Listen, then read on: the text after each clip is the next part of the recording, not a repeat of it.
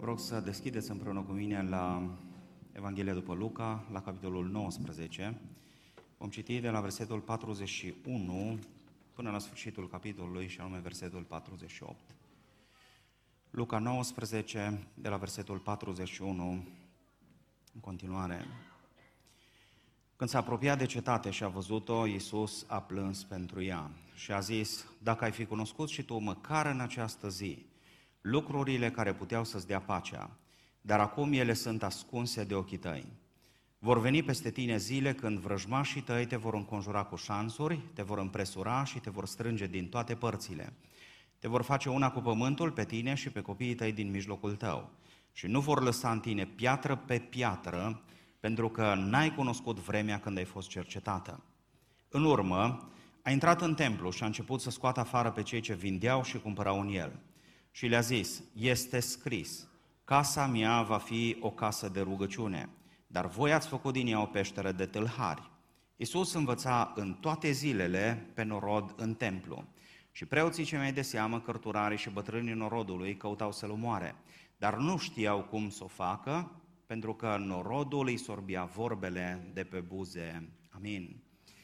Doamne, așteptăm și în dimineața aceasta să ne vorbești, așteptăm să ne deschizi mintea și inima prin Duhul Tău, suntem la dispoziția Ta în locul acesta și vrem ca prin cuvântul Tău așezat în mintea și în inima noastră să fim mai roditori, să putem să influențăm pe cei din preajma noastră în așa fel încât să se vadă că am stat în prezența Ta, să se vadă că avem în noi prezența Ta, să se vadă că trăim pentru Tine, slujim pe acela care este împăratul împăraților și domnul domnilor.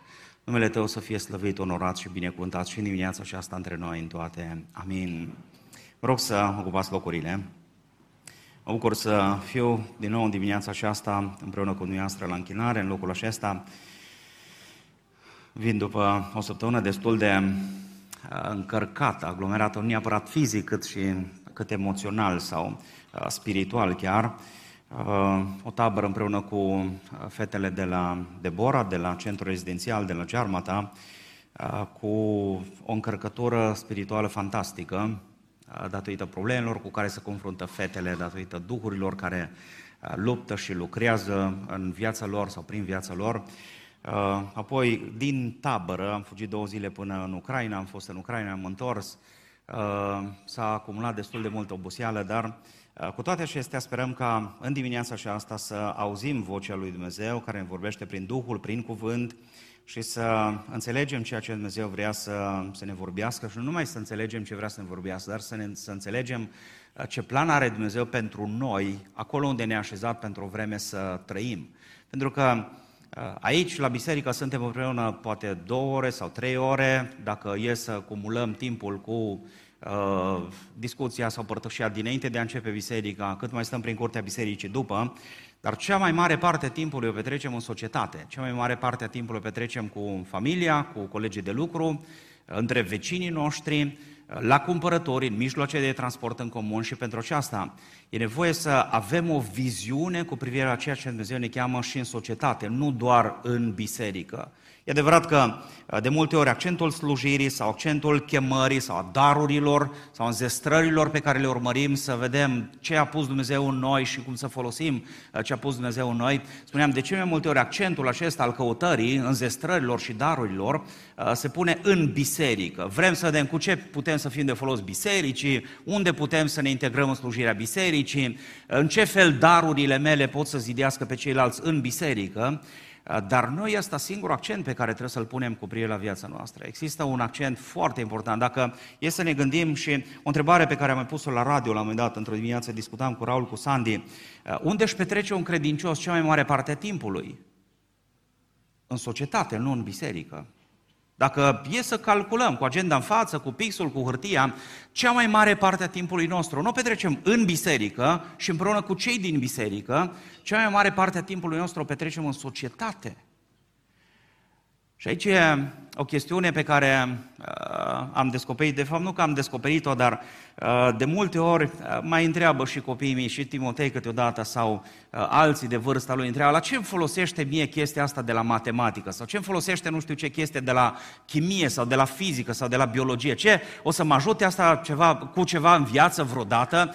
Și am stat și am gândit la un principiu pe care o să-l aplicăm în dimineața aceasta, Luca 19, sunt două texte pe care uneori le luăm separat și le discutăm separat sau le uh, dezbatem separat, de data aceasta aș vrea să le punem împreună.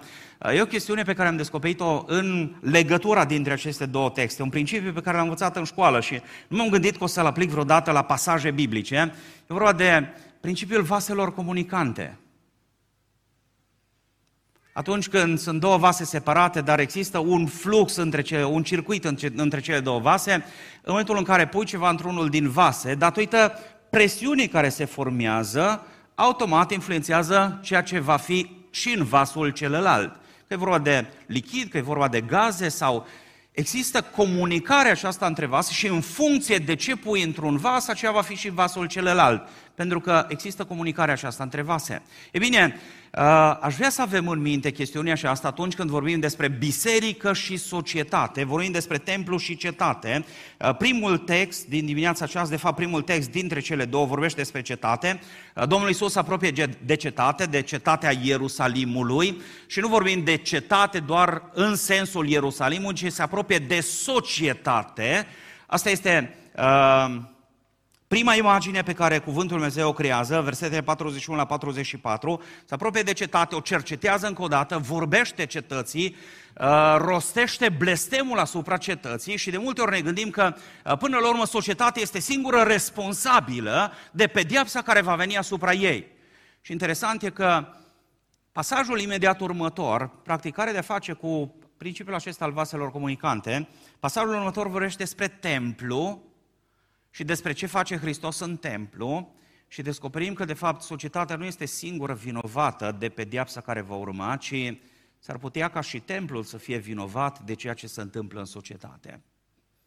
Pentru că în funcție de viața templului, în funcție de cum este viața templului, așa este și viața societății. Un templu depravat duce la o societate depravată, un templu care își cunoaște menirea și chemarea, o biserică ce are viziune pentru Dumnezeu, pentru împărăția lui Dumnezeu, pentru societate, va influența societatea și vom vedea transformarea aceasta a societății în funcție de cum merge biserica. Cele două lucruri funcționează după principiul acesta al vaselor comunicante. De foarte multe ori este frică de Uh, ce se poate întâmpla în biserică? Și uh, sunt mulți care își pun întrebarea asta, domnule, cum de intră lumea în biserică, tot mai multe lucruri din societate, din lume, uh, afectează viața bisericii, uh, unde o să ajungem cu biserica, ce se va întâmpla cu biserica peste 10 ani, peste 20 de ani, uh, poate peste 50 de ani, uh, pentru că vedem că lucrurile merg din rău în mai rău, dar până la urmă este același principiu al vaselor comunicante, ceea ce influențează biserica sau dacă societatea influențează mai mult biserica decât o face biserica invers,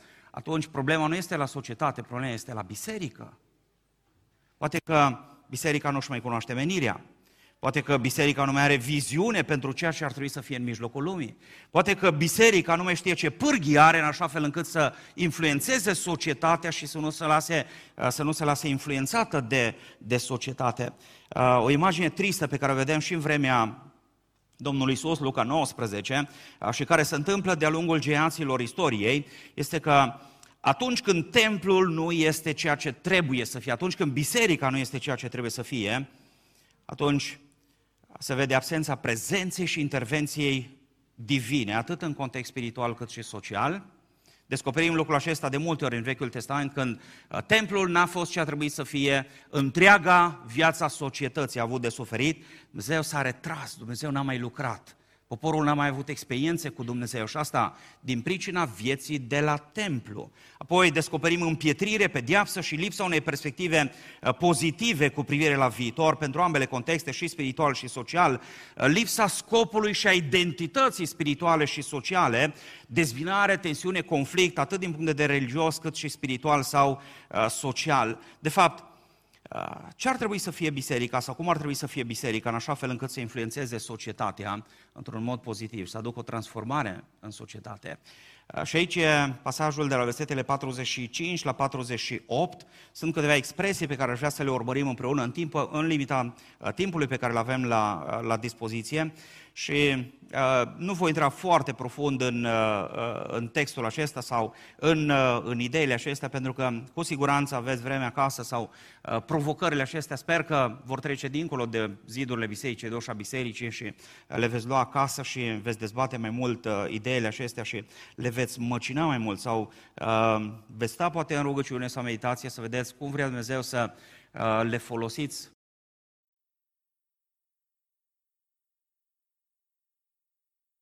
Problema pe care o vede Hristos nu este în primul rând în cetate sau în societate, ci problema pe care o vede Hristos în primul rând este în templu, în viața templului. Și prima expresie din versetul 45 este în urmă a intrat în templu.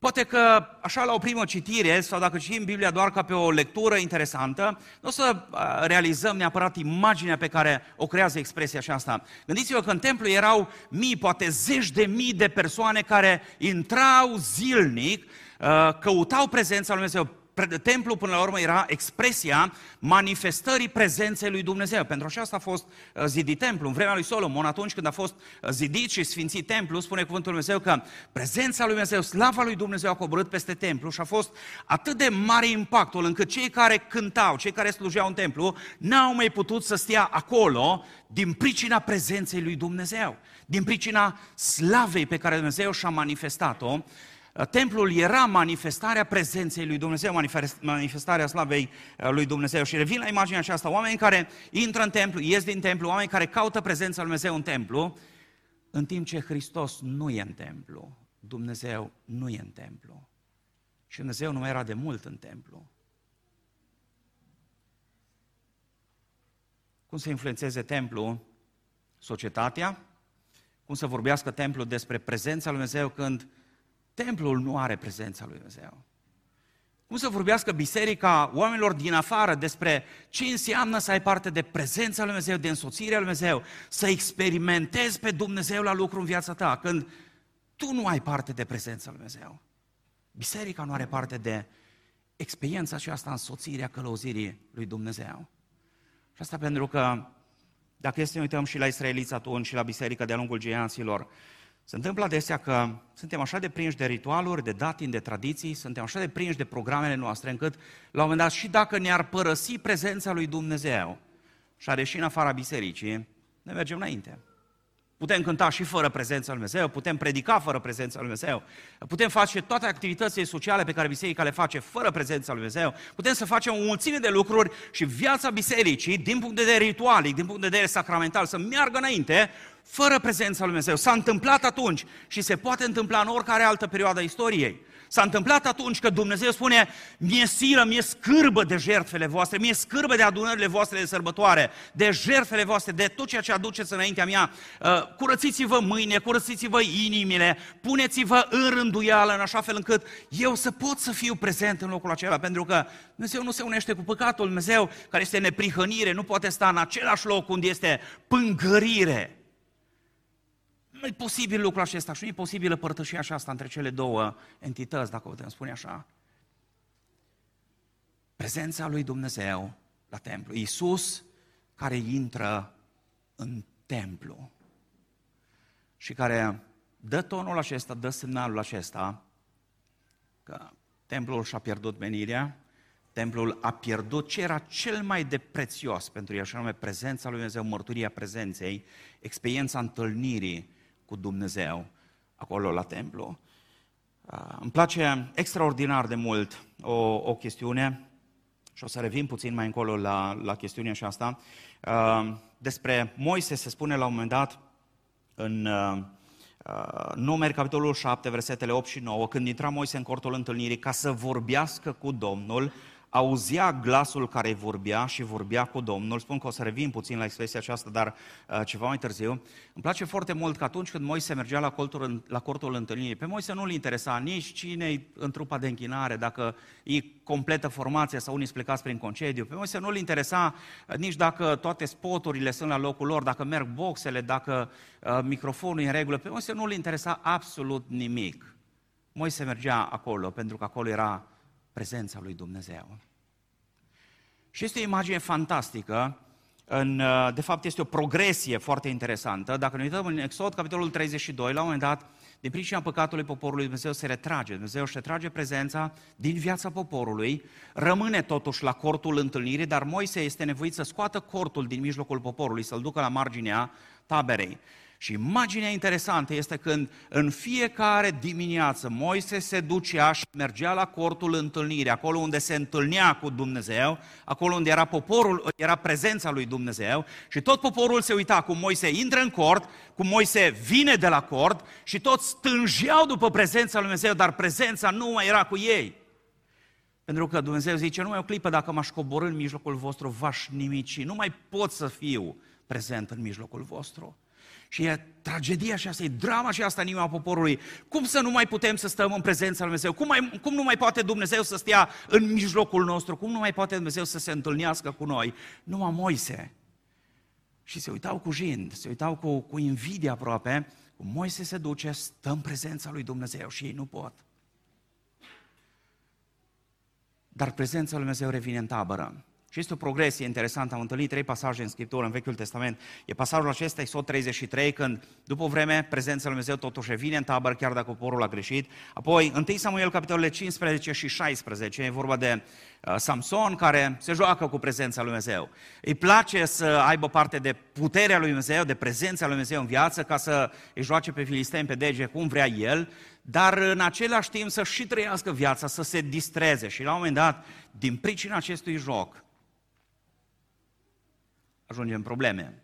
Se trezește după a treia oară, de fapt de două ori rupsese funile cu filistenii, cunoașteți povestea, n-aș vrea să o iau, a treia oară când se trezește, după ce îi spusese secretul lui Dalilei, se trezește și spune, el a vrut să rupă funile ca mai înainte, dar nu știa că prezența lui Dumnezeu nu mai era cu el. Nu știa că Domnul îl părăsise. Nu mai avea parte de prezența lui Dumnezeu. Și atunci trece printr-o perioadă de încercare, este în lanțuri, la filisteni, rob filistenilor, își bat joc filistenii de el.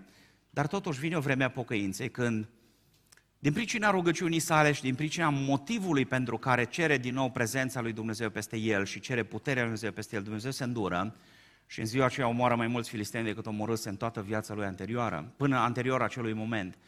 Uh, prezența lui Dumnezeu s-a întors în viața lui Samson într-o vreme de pocăință dar un pasaj și mai trist, și aici e progresia. Uh, spuneam, Exod 33, prezența lui Dumnezeu care se depărtează de tabără, revine în tabără în urma pocăinței, prezența lui Dumnezeu care se depărtează de Samson și trece o perioadă lungă de chin, de robie, i-au scos ochii, sunt consecințe mare care, pe care niciodată nu le mai recuperează uh, Samson în viața lui. Și totuși, într-un final, pentru un moment unic, Dumnezeu se întoarce cu prezența lui în viața lui și dă biruința asupra filistenilor dar mai e o situație în care prezența lui Dumnezeu nu se mai întoarce. Saul se joacă cu Dumnezeu. Este uns ca și împăratul lui Israel și crede la un moment dat că poate să aducă jertfa în locul lui Samuel la Gilgal, se teme de popor, poporul deja începea să-l părăsească, filistenii stăteau să vină cu armele peste ei și atunci aduce jertfa, deși nu-i treaba lui, și îl mustră Samuel mai apoi Samuel îi dă o nouă poruncă să omoare pe Agag și pe toți cei pe care prinsese în urma războiului și totuși el ia pradă de război și vine cu, cu tupeu, așa și zice, am ascultat de cuvântul Domnului. Samuel zice, dar ce cu behăitul ăsta, ce cu prinși ăștia de război? Uh, pentru că n-ai ascultat de Dumnezeu, Dumnezeu te leapădă. Și din momentul acela, Saul, Saul n-a mai avut parte niciodată de prezența lui Dumnezeu. Ba mai mult de atât, textul spune în 1 Samuel capitolul 16 că un duh rău venea peste el și îl chinuia și doar cântarea lui David îl ajuta să uh, își mai găsească momentele de luciditate, de liniște, uh, să poată să-și ducă viața cât de cât normal mai departe. Și Saul a murit fără să mai aibă vreodată parte. Cel puțin așa spune Scriptura. Acum ne limităm la strict la textul biblic, la ce cunoaștem din textul biblic. Saul n-a mai avut parte de prezența lui Dumnezeu niciodată. Cât de trist. Să începi cu Dumnezeu, să faci lucruri mari prin puterea lui Dumnezeu și apoi să tragi tot poporul după tine, să piardă bătălia în fața filistenilor, să piardă totul. Pentru că nu ți-ai cunoscut chemarea, pentru că te-ai jucat cu prezența lui Dumnezeu, te-ai jucat cu ceea ce Dumnezeu ți-a dat mai bun în viață, mai mult decât orice alte valori, orice alte lucruri, orice alte daluri, prezența lui Dumnezeu este cel mai bun lucru pe care putem să-l avem în viața noastră. E bine, în vremea lui Hristos, Hristos face o schimbare de paradigmă sau în istorie Dumnezeu face o schimbare de paradigmă, pentru că întruparea lui Hristos nu înseamnă altceva decât prezența lui Dumnezeu, nu așa sporadică în viața noastră, ci prezența lui Dumnezeu continuă cu noi. Și foarte interesantă o expresie din uh, uh, viața Mariei, atunci când îngerul vine la Maria și vestește întruparea lui Hristos, îi spune expresia aceasta, binecuvântată ești tu între femei, Domnul este cu tine. Mai mult decât tot ce ai putea avea în lumea aceasta, mai mult decât orice bucurie, decât chiar să te măriți cu Iosif, care este iubitul tău, mai mult decât orice daruri, orice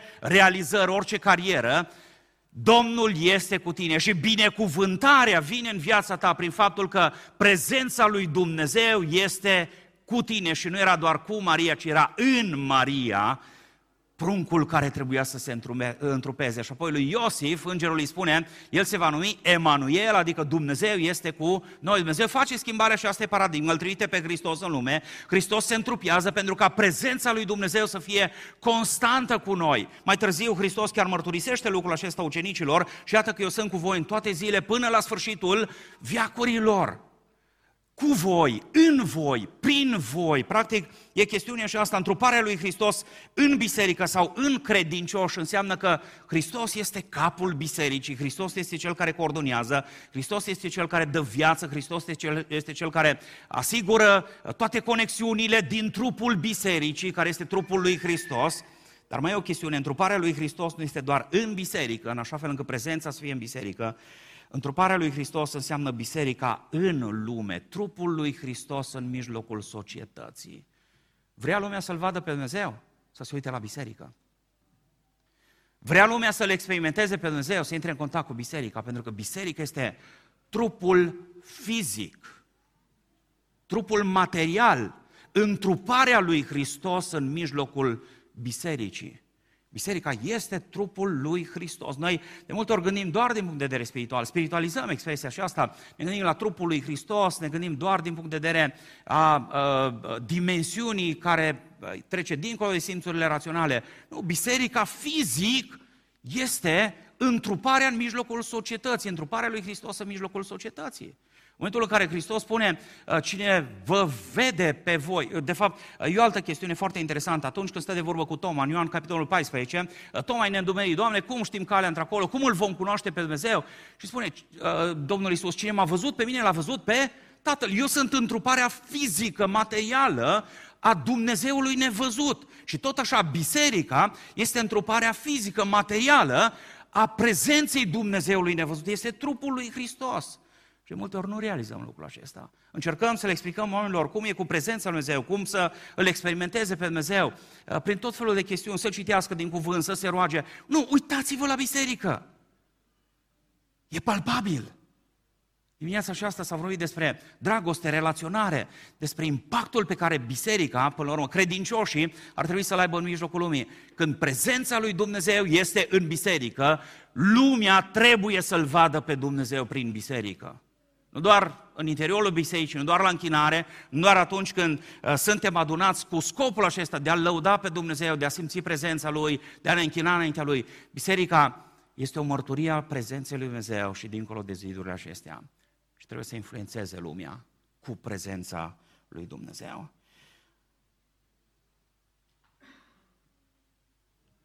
Când lumea va înțelege lucrul acesta, își va dori prezența Lui Dumnezeu. Dacă de multe ori oamenii se uită la biserică și nu și-l doresc pe Dumnezeu, poate este pentru că biserica nu este ceea ce trebuie, pentru că, poate pentru că biserica nu are parte de prezența lui Dumnezeu, poate pentru că biserica sau oamenii, că până la urmă biserica nu vorbim instituțional, vorbim uh, în sensul în care fiecare credincios este o parte a bisericii, poate că cei credincioși nu se manifestă așa cum ar trebui să se manifeste ca să ducă prezența lui Dumnezeu. La locul de muncă, mijloacele de transport în comun, pe stradă, între vecini, în familie, mai ales acolo unde sunt familii puse și din credincioși și din necredincioși. Asta ar însemna să influențăm societatea. Când prezența lui Dumnezeu este în noi și se manifestă apoi prin noi în mijlocul lumii. Isus a intrat în templu. Trist pentru cei de atunci este că Isus a intrat și a ieșit din templu. A părăsit templu. Și mai trist este că după ce Isus a ieșit din templu și s-a dus în Betania și apoi a continuat, a, și-a continuat activitățile, rutina din săptămâna mare, în timp ce Isus ieșise din templu, oamenii continuau să meargă la templu, continuau să aducă jertfe în templu, continuau să caute prezența lui Dumnezeu la templu, într-un templu în care prezența lui Dumnezeu nu mai era. Rugăciunea mea și rugăciunea noastră în dimineața aceasta ar trebui să fie ca odată ca odată Hristos intrat în viața noastră, odată ce prezența lui Dumnezeu ne-a copleșit, odată ce însoțirea lui Dumnezeu a fost peste noi, să nu ne părăsească niciodată. E una din rugăciunile, poate cele mai profunde pe care ar trebui să le rostim. Doamne, niciodată n-aș vrea să îmi trăiesc viața religioasă sau să fac ceva spiritual sau să încerc să lucrez ceva pentru tine, pentru împărăția ta, fără prezența ta. Pentru că atunci chiar că ar fi un legalism superficial care n-aduce niciun rod, niciun rezultat pentru împărăția Lui Dumnezeu.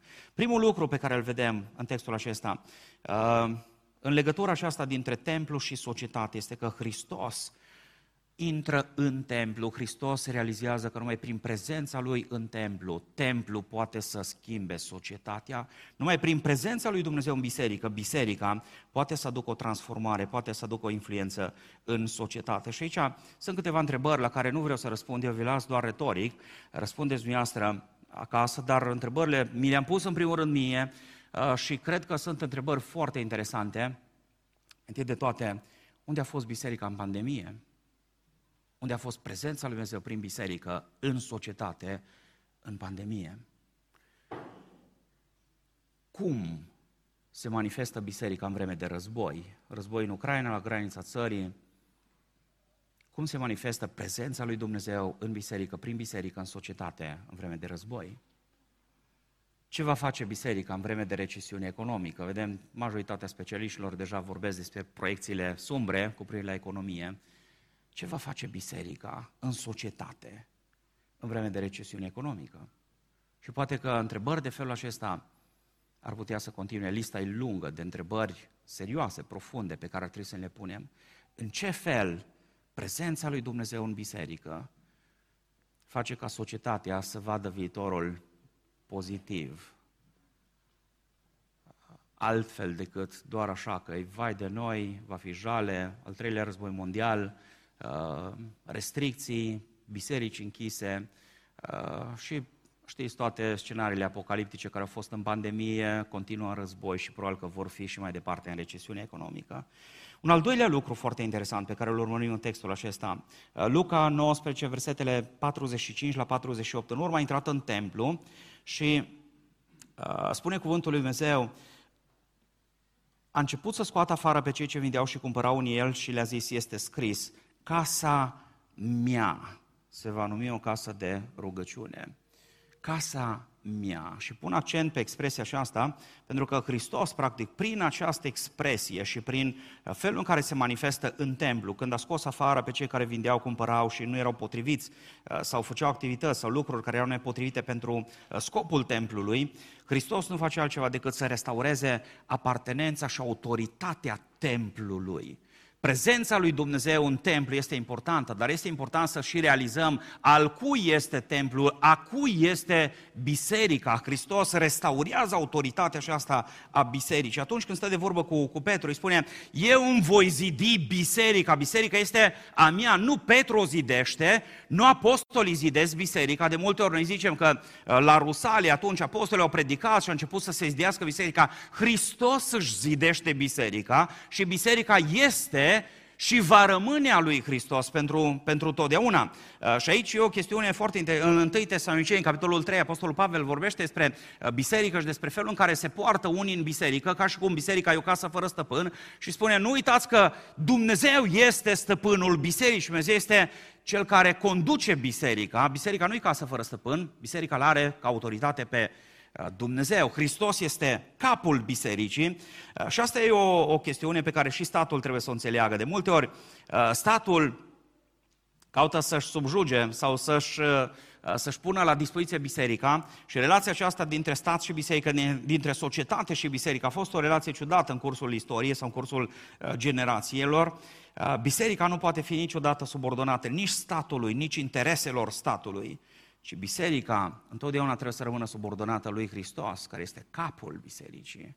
Biserica este a lui Hristos dar în funcție de felul în care se manifestă biserica față de Hristos, dacă stă sau nu sub autoritatea lui Hristos, sub autoritatea lui Dumnezeu, în funcție de aceasta și de imaginea pe care o dă în societate, poate să dea tonul acesta că biserica niciodată nu va pleca genunchiul în fața statului, sau că acolo unde nu merge cu persecuția și cu prigoana, statul reușește cu facilități, cu promisiuni, cu resurse, cu tot felul de alte lucruri și în ultima instanță biserica să spună e mare lucru să ai doi stăpâni. Dumnezeu la biserică, duminica, în timpul săptămânii, statul care dă cu mână largă sau care poate să facă tot felul de facilități bisericii.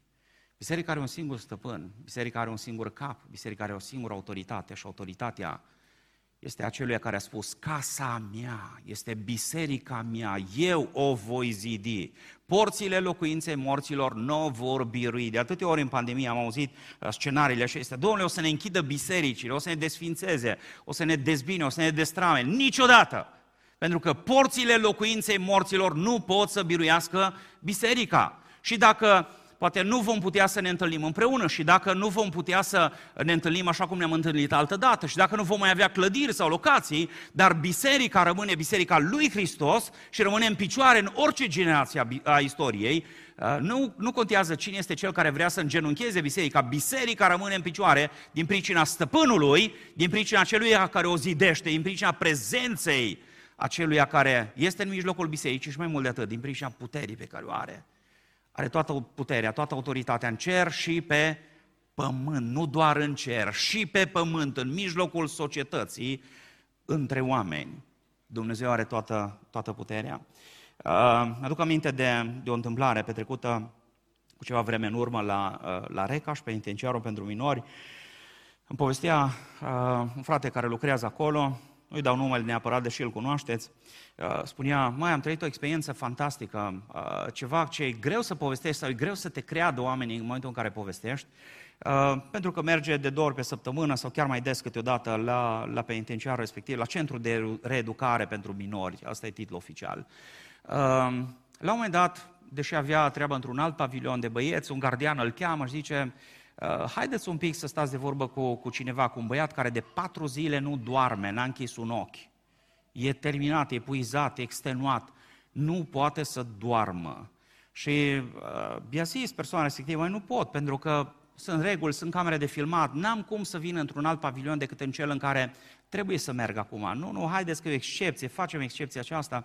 S-a dus, a stat de vorbă, scurtez puțin povestea, a stat de vorbă cu tânărul acesta, era dintr-o familie bună, uh, tatălui uh, era profesor universitar, mama directoare de spital din București, uh, sora lui doctoriță și l-a întrebat așa direct, când a auzit povestea vieții lui, l-a întrebat direct, mă, nenorocitule, tu ce cauți aici? Mă, nu locul tău aici.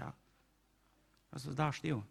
M-am înhitat cu niște prieteni, m-am apucat de droguri, în prima fază doar am vândut, după aceea am și consumat. Prins de poliție, a ajuns în centru de reeducare și zice, bun, am auzit de la gardien că nu dormi. De ce nu dormi? Zice, eu vreau să dorm, dar în fiecare seară, de când am ajuns aici în centru, după ce se culcă toți colegii mei de cameră, vine cineva îmbrăcat în negru care trece prin pereți, se pune lângă mine pe pat și mi-aduce aminte tot ce am făcut. Și stau cu el la povești până dimineața. Mă ține de vorbă până dimineața. Dimineața se face ziua, nu mai pot să dorm ziua. Tot să strej, avem activitățile la centru. Și tot așa, de vreo trei nopți încoace, era patra zi. Și atunci, Doru îi zice, eu știu cine e asta. Asta e dracu. Vine pentru că numai el poate să facă asta, să-ți aducă aminte tot ce ai făcut, să aducă aminte cât de rău ești să-ți aduc aminte că n-ai nicio șansă. Și tânărul respectiv îi spune, dar eu știu cum se poate rezolva problema asta, dacă faceți rost de un bic. Îl sparg, iau lama de acolo, am auzit că este o venă undeva aici la, o, la gât, o arteră, Și dacă apăs așa tare cu lama și numai un pic dacă am tras, e una din cele mai liniștite morți. Zice, mai, diavolul te pune să-ți pui capăt zilelor în felul ăsta. Și a început să-i vorbească de Hristos. Și a vorbit despre Hristos și a vorbit despre felul în care Hristos, cu autoritatea Lui, poate să aibă putere împotriva diavolului și asupra diavolului. Și după o discuție lungă, deși tânărul la început îi zice, vă dau 10 minute să mă convingeți, dacă nu, nu mai avem ce sta de vorbă, după vreo 30 de minute de discuție, la un moment dat tânărul punând întrebări, Doru, acum ca să fac un pic și mișto de el, îi zice, dar știi ce, au trecut 30 de minute, tu mi-ai dat 10 minute, ce facem, mai vorbim? sau? Da, da, da, că mai povestim și... Și au stat de vorbă și după ce au plecat, era după amiază pe la ora 5, S-au despărțit, a plecat a doua zi dimineață, Doru când a ajuns în centru de reeducare, l-a chemat unul din gardieni, era dimineața pe la 9, 10, zice unul din gardieni, domnul Doru, zice, de aseară doarme, încă nu s-a trezit.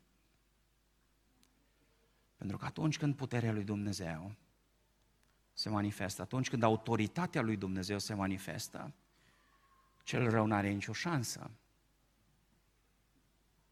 Hristos restaurează prezența lui Dumnezeu în templu și spune, e nevoie de o restaurare a prezenței, a manifestării lui Dumnezeu în biserică. Hristos restaurează autoritatea asupra templului, apartenența templului, casa mea și porțile locuinței morților nu vor birui biserica, este biserica mea. Apoi e nevoie de o restaurare a închinării sau a spiritualității templului și respectiv a bisericii, în așa fel încât biserica să poată să fie o influență pozitivă în societate. Spune, casa mea va fi o casă de rugăciune. Spuneam că voi reveni asupra textului din număr 7, versetele 8 și 9. Când intra Moise în cortul întâlnirii ca să vorbească cu Domnul, auzea glasul care îi vorbea și vorbea cu Domnul. Domnul îi vorbea lui Moise și Moise îi vorbea Domnului și în locul acela care era destinat prezenței lui Dumnezeu sau destinat închinării, la cortul întâlnirii atunci, mai târziu la templu, uh, era conexiunea și asta prin rugăciune. Atunci când Solomon sfințește templu, Spune cuvântul lui Dumnezeu că Solomon s-a rugat lui Dumnezeu lucrul acesta, ca prezența lui să fie tot timpul acolo și Dumnezeu promite un lucru. Ori de câte ori poporul meu va striga din locul acesta, cu alte cuvinte, ori de câte ori poporul se va ruga din locul acesta, ori de câte ori poporul își va aduce doleanțele în locul acesta, ori de câte ori poporul își va aduce problemele în locul acesta, îi voi asculta din ceruri. Este promisiunea pe care Dumnezeu o face cu privire la templu. Și cu toate acestea, de-a lungul secolelor care au urmat, nu Dumnezeu îi devină că poporul a avut probleme, ci poporul îi devină că nu s-a mai rugat și n-a mai crezut în promisiunea că Dumnezeu chiar vorbește la templu. N-au mai crezut că Dumnezeu chiar poate să se manifeste în felul acesta, că Dumnezeu chiar le aude rugăciunile, că Dumnezeu chiar le răspunde la rugăciuni. Avem uneori problema aceasta și poate că și noi astăzi, după uh, sute de ani, după mii de ani de la experiențele pe care Moise le-a, le trăit altă dată, poate că avem problema aceasta, că nu l-am auzit pe Dumnezeu vorbind, dar nu-i Dumnezeu de vină. Problema s-ar putea să fie la noi. Pentru că închinare nu înseamnă doar să cânt ca să umplu timpul, închinare nu înseamnă doar că dau ceva din bănuțul meu ca să meargă lucrurile înainte, închinare nu înseamnă doar că am venit până la biserică sau uh, mai spunea cineva o, o doamnă și uh, respect înțelegerea pe care unii o au cu privire la uh, chestiunea așa sau la interpretarea aceasta termenului închinare. Spunea o doamnă care a fost într-o biserică evanghelică, zice, a fost frumos aici la voi, v-ați, v-ați rugat, ați cântat, dar voi nu v-ați închinat. Și cel care a dus a zis, păi cum nu ne-am încheiat? Păi voi nu v-ați făcut semnul crucii niciodată.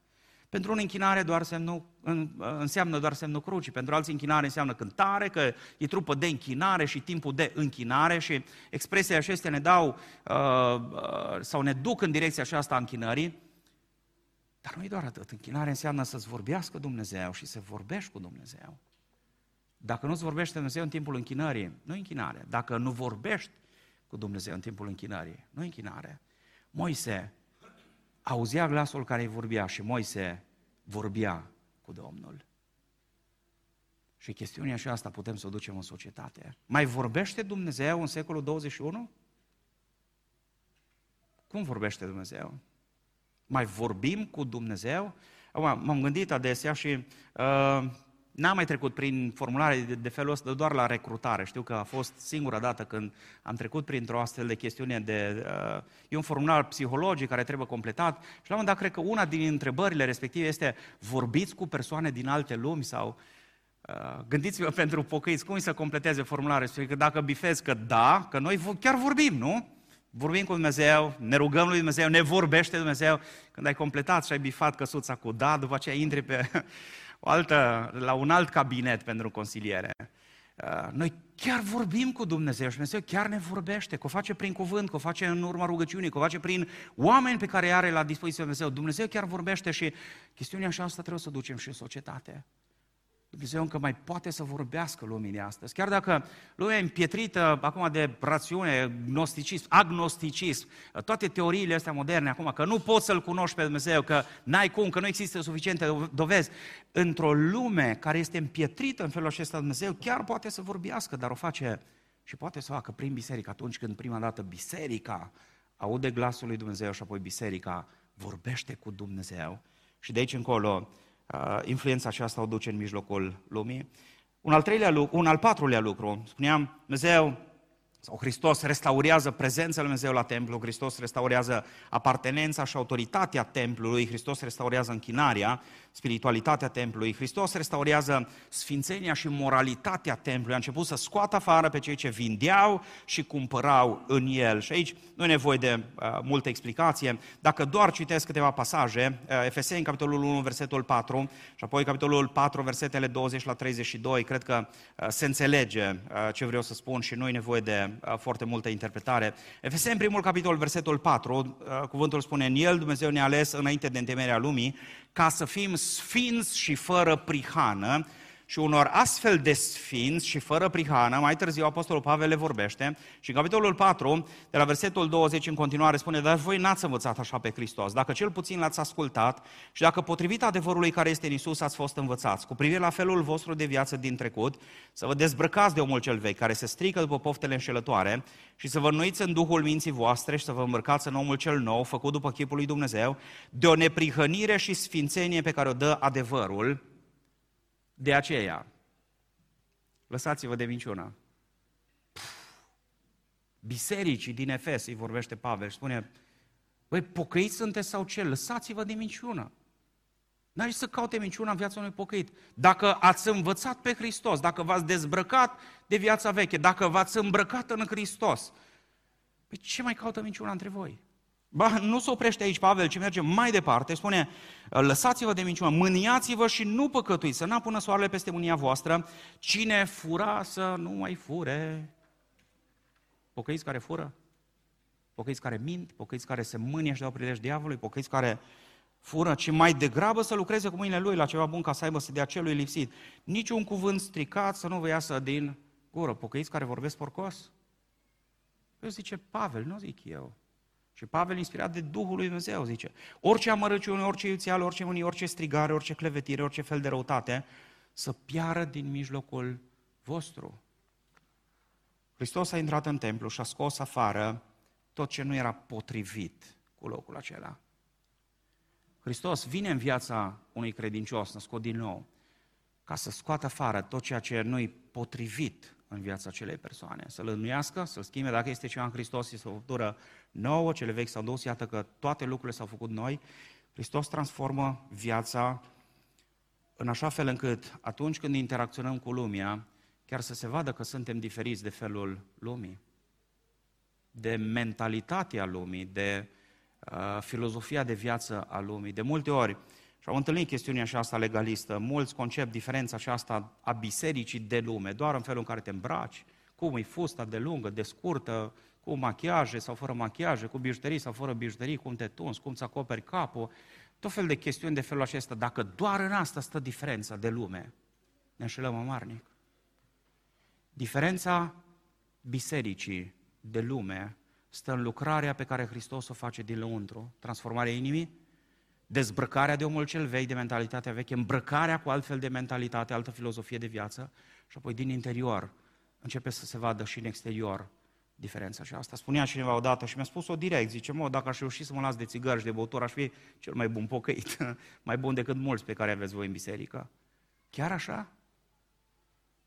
Niciodată nu poți să schimbi singur inima, și am zis la studiul biblic, doar Hristos poate schimba inima. Și dacă nu intră Hristos acolo ca să curățească, să sfințească și să restaureze moralitatea începând cu inima și după aceea în exterior, nu o să putem să influențăm noi societatea, tot timpul vom fi influențați de societate, pentru că nu o să avem ceva mai bun de oferit societății decât ceea ce deja societatea are. Și să știți că și printre atei, și printre agnostici, și printre cei de alte religii am întâlnit oameni foarte morali. Sau dacă ar fi să ne uităm doar la moralitatea exterioară, ar zice, am întâlnit uneori oameni mai morali decât în biserică. Dar asta nu-i face neprihăniți. Asta nu-i face sfinți. Pentru că neprihănirea o dă Dumnezeu prin credință și sfințenia începe din inimă, prin lucrarea de regenerare, de naștere din nou a Duhului Sfânt al lui Dumnezeu. Și ultimul lucru, și închei cu lucrul acesta, timpul aproape că a trecut, Hristos face o restaurare a cuvântului și aici vedem întoarcerea la cuvânt, întoarcerea la Scriptură. Spune versetul 47, Iisus învăța în toate zilele pe norod în templu. Și foarte interesant că Hristos restaurează cuvântul în templu, dar în templu nu restaurează cuvântul sau scripturile doar pentru templu, ci restaurează cuvântul sau autoritatea scripturilor pentru cei care veneau din societate la templu pentru cei care vizitau templu, pentru cei care veneau din afară și care se întorceau după aceea în afară și care aveau nevoie de un alt fel de reper decât le oferă societatea și până la vremea respectivă n-au cunoscut reperul acesta pentru că preoții cărturarii, cei care trebuiau să învețe poporul, s-au depărtat de legea lui Dumnezeu, au uh, interpretat legea lui Dumnezeu în așa fel încât doar să le iasă lor afacerile și uh, nu mai influențau cu absolut nimic poporul foarte interesant despre Hristos. Se spune uh, la un moment dat, în uh, momentul în care și-a început slujirea și după ce a început să predice, uh, dacă nu știu, chiar imediat după predica de pe munte, la sfârșitul predicii de pe munte, spune cuvântul lui Dumnezeu, după ce a sfârșit Iisus, versetele 28 și 29 din Matei 7, după ce a sfârșit Iisus cuvântările acestea, noroadele au rămas uimite de învățătura lui, căci el îi învăța ca unul care avea putere nu cum îi învățau cărturarii lor. Care era diferența? Diferența era că Hristos, cuvântul, a venit să restaureze autoritatea scripturilor, a cuvântului lui Dumnezeu, care per pentru templu, care per pentru indivizii care veneau la templu, care per pentru societate. Atunci când folosim Scriptura, și am întâlnit de multe ori uh, chestiunea și asta, sunt unii care folosesc Scriptura, dar așa, ca nu cam perete, la anumite chestiuni sociale, Uh, uh, doar ca să le dea în cap cu versete din Scriptură la câte unii care practică tot fel de lucruri în societate. Uh, cred că nu e cel mai potrivit moment. Acum, nici nu vreau să intru în detalii prea mult ca să, să explic că nu ăsta e sensul, dar am întâlnit oameni care pur și la chestiunea cu homosexualitatea, la chestiunea cu divorțul, la chestiunea cu tot felul de alte lucruri, doar vin așa cu niște slogane și mie silă de slogane, vă spun sincer, vin cu slogane, pocăiți-vă, pocăiți-vă și uh, Bun, ce înseamnă pocăință? Dar zici la un om care habar n-are de lucruri religioase, n-are habar de scriptură, de cuvântul Dumnezeu, de biserică, zici să se pocăiască. Și omul, ce ăsta săracul, îi lipsește ceva. Dincolo de slogane, autoritatea Scripturii înseamnă să îl iei pe un om care habar n-are de cuvântul Lui Dumnezeu, să începi să faci alfabetizare biblică. Cred că suferim și uneori s-ar putea să descoperim chestiunea aceasta că avem nevoie de alfabetizare biblică în biserică și după aceea în afara bisericii. Uh, spunea un profesor de uh, Vechiul Testament, cred că era, uh, de la un american care tot venea la București, la Institutul la București, asta prin 2010 am discutat cu el, zice, când veneam la început, în anii 90, la seminar, vorbim de studenții de la seminar, deci veneam la seminar, doar spunea referința, o anumită referință din Biblie, deja săreau studenții, spunea versetul pe de rost. Mai târziu, zice, le ziceam referința, ziceam contextul și uh, uneori a trebuit să încep și versetul, să spun cum începe versetul și ei continuau versetul. Zice, am întâlnit după aceea situații în care le spun și referința, încep și spun versetul până la jumătate și ei nu știu continuarea. Unde e cuvântul Lui Dumnezeu? Între noi în viața noastră, în biserică, în interiorul bisericii. Ne așteptăm ca cei din priajmă să uh, cunoască preceptele lui Dumnezeu, legea lui Dumnezeu, cuvântul, cerințele, principiile, valorile creștine. Ne așteptăm ca uh, cei din societate să își guverneze viața sau să-și direcționeze viața după reperele Scripturii, dar nu mai avem noi reperele, le-am uitat noi. Nu mai citim din Scriptură, nu mai interpretăm Scriptura, nu mai stăm de vorbă cu, cu cei din preajma noastră despre Scriptură, să intrăm în profunzimile Scripturii, să uh, medităm, să cugetăm la Scriptură, să aplicăm Scriptura și până când nu este reabilitată autoritatea cuvântului în viața noastră, nu vom avea putere prin cuvânt în viața societății. Și societatea are nevoie de schimbare și schimbarea vine atunci când este restaurată prezența lui Dumnezeu în templu, atunci când este restaurată autoritatea, apartenența lui Dumnezeu cu la templu, atunci când este restaurată închinarea la templu înaintea lui Dumnezeu, atunci când este restaurată sfințenia și moralitatea, atunci când este restaurat cuvântul și când biserica se întoarce la Scripturi și când înțelege Scripturile și când are parte de puterea Scripturilor în așa fel încât să ducă puterea și asta și în afară, în societate. Cuvântul Lui Dumnezeu înseamnă educație. Dacă ne uităm de-a lungul secolelor, bisericile creștine au creat baza pentru sistemul de educație în vest. Marile universități din Statele Unite ale Americii au fost fondate pe sistemul de valori creștine. Harvard, Yale, Columbia University, peste 130 de universități am descoperit în studii, uh, universități de răume au fost fondate pornind de la principiile și valorile Cuvântului Lui Dumnezeu. Cuvântul Lui Dumnezeu înseamnă uh, schimbare. Luther și reformatorii spuneau în felul următor, avem nevoie de educație pentru a avea nu doar predicatori, ci pentru a avea juriști, profesori, scritori, medici, pentru că nu ne putem descurca fără aceștia în societate cu problemele pe care le are societatea. Cuvântul înseamnă viață. Cuvântul Lui Dumnezeu aduce viață. Restaurarea cuvântului înseamnă educație, Restaurarea cuvântului înseamnă transformare și schimbare, restaurarea cuvântului înseamnă viața pe care biserica o duce după aceea în, uh, în societate. Tensiunea aceasta dintre biserică și societate nu va înceta niciodată. Cât va exista istoria, societatea va încerca să influențeze biserica, biserica va încerca să influențeze lumea. Reușita bisericii depinde de prezența lui Dumnezeu, depinde de apartenența ei față de Dumnezeu, de autoritatea lui Dumnezeu, depinde de închinare, depinde de sfințenie depinde de cât de atașată este de cuvântul lui Dumnezeu, cât de bine este fundamentată în Scripturi. Și mă rog ca Dumnezeu să aducă schimbarea aceasta în biserică și apoi prin biserică Dumnezeu să aducă schimbarea aceasta în societate. Amin.